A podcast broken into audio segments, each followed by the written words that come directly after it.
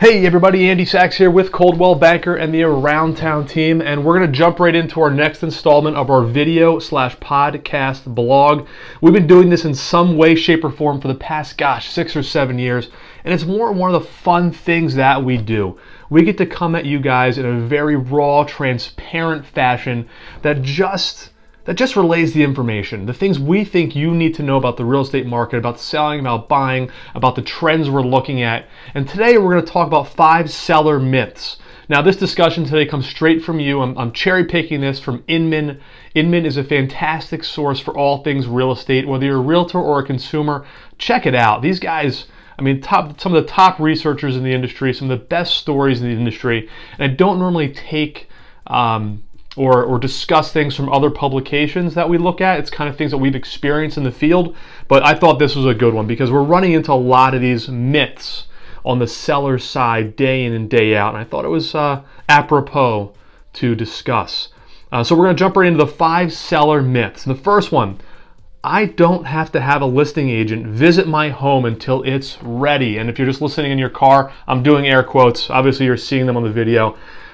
Man, I, I, couldn't tell you how wrong that is. Preparation is key. We work with our clients sometimes, not just months, but years in advance. I have clients that we're going to be working with in 2020 who engaged me in 2017 saying, Andy, my last child graduates college in 2020, and that's where we're going to look to list the home. What kind of things can we do now? Or just as a heads up.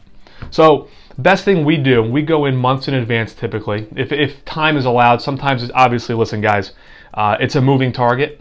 And oftentimes it's, Andy, I gotta get this listed in a week. So we do as much prep as we can, obviously within a week. But if we have more time, the better. More time to study the market, more time to prepare the house. We have a wonderful, talented stager on our team who comes out as part of our service and she gives you a to-do list in every room. You get a basic, um, yet in-depth review of your home and we, we take the guesswork out of it for you because if you've ever sold a home, you're running around from room to room, wondering where to put things, what to paint, what to do, what to spend money, what not to spend money on, most importantly, um, and, and trying to get the home ready, and it always takes longer. So we try to take the guesswork out. So our stager, Tori is her name, will come in, will give you a room by room audit, what to do, what not to do, and just take the guesswork out of it.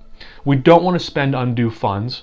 Um, we want to spend money that we'll either make money on or break even on, but most importantly, that will help sell the home faster.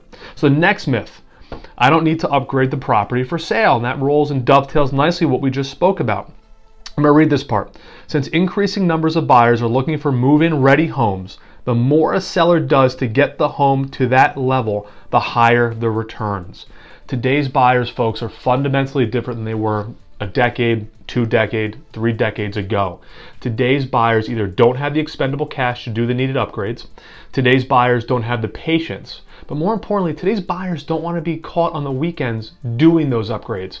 They're experiential clients. They want to be out loving their home, out in the yard, or taking trips. They're not going to spend the funds day in and day out and the time day in and day out to upgrade their homes. So take some of those money, some of those monies and get the home ready smartly. And that's something that we help with and our stager helps with as well. You should see a return on that investment. Next one, I need open houses to sell my home. Now this one goes both ways. Depending on the price point and depending on the style of the home, open houses are still a wonderful way to sell a property. But buyers already know about your home before they're coming to the open house. So imagine a couple decades ago, or even 10 years ago, really before all the internet took hold in how we search for homes, a buyer would see a sign, they'd follow another sign and another sign, and another sign, they'd come to your home. And that might be the first time they've ever stepped inside your home.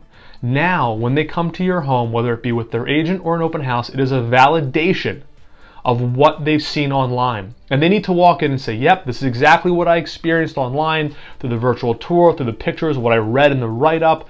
And it's got to be a validation. And if those things are not aligned, the pictures and in person, the same emotional feel and same valuation of that buyer isn't aligned when they come into the house, we've lost them. So the open house and visits from, from buyers and agents, in my opinion, are now validation, not necessarily introduction. I hope that makes sense. Let me know if it doesn't. We're going to flip the page here. The next one, I love this. And, and, and we're going to talk a little bit more open houses here. I need many open house signs at multiple key intersections to draw people in.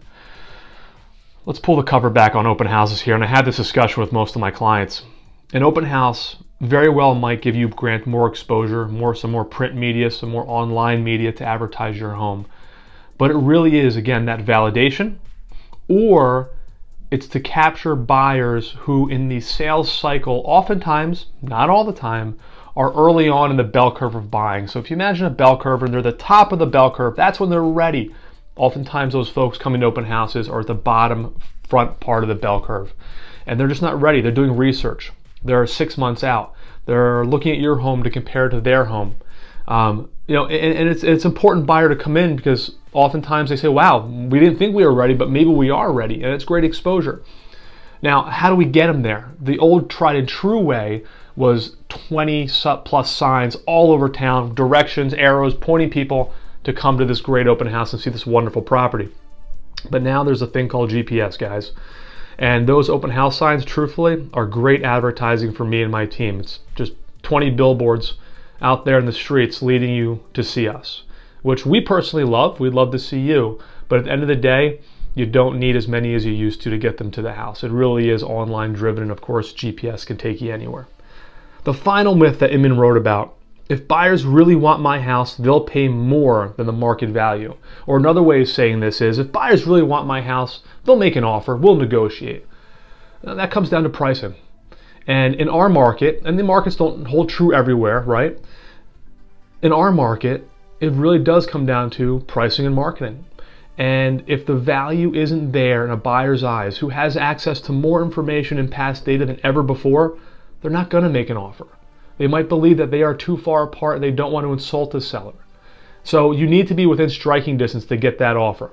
People won't blatantly just make a lowball offer or make an offer. Now, again, like everything we say, nothing's as hard true um, as we'd like it to be. Um, there are exceptions. There is, of course, the emotional clause in all of that where someone might fall in, in love with your home on an emotional level for whatever reason and make an offer um, that, that you would accept that might be a little bit higher than market value. Um, but at the end of the day, price is really, really important. And how you derive that price with your realtor is really, really important. And it's really a transparent conversation. And it's not a conversation that the realtor owns wholly. Um, you know your home better than I will ever know your home. And it's really important to, to understand that and to always be educating us on the key features of your property. Uh, we want to be engaged. We want you to be engaged in the process. It only helps with pricing. It only helps with garnering an offer that you'd be happy with.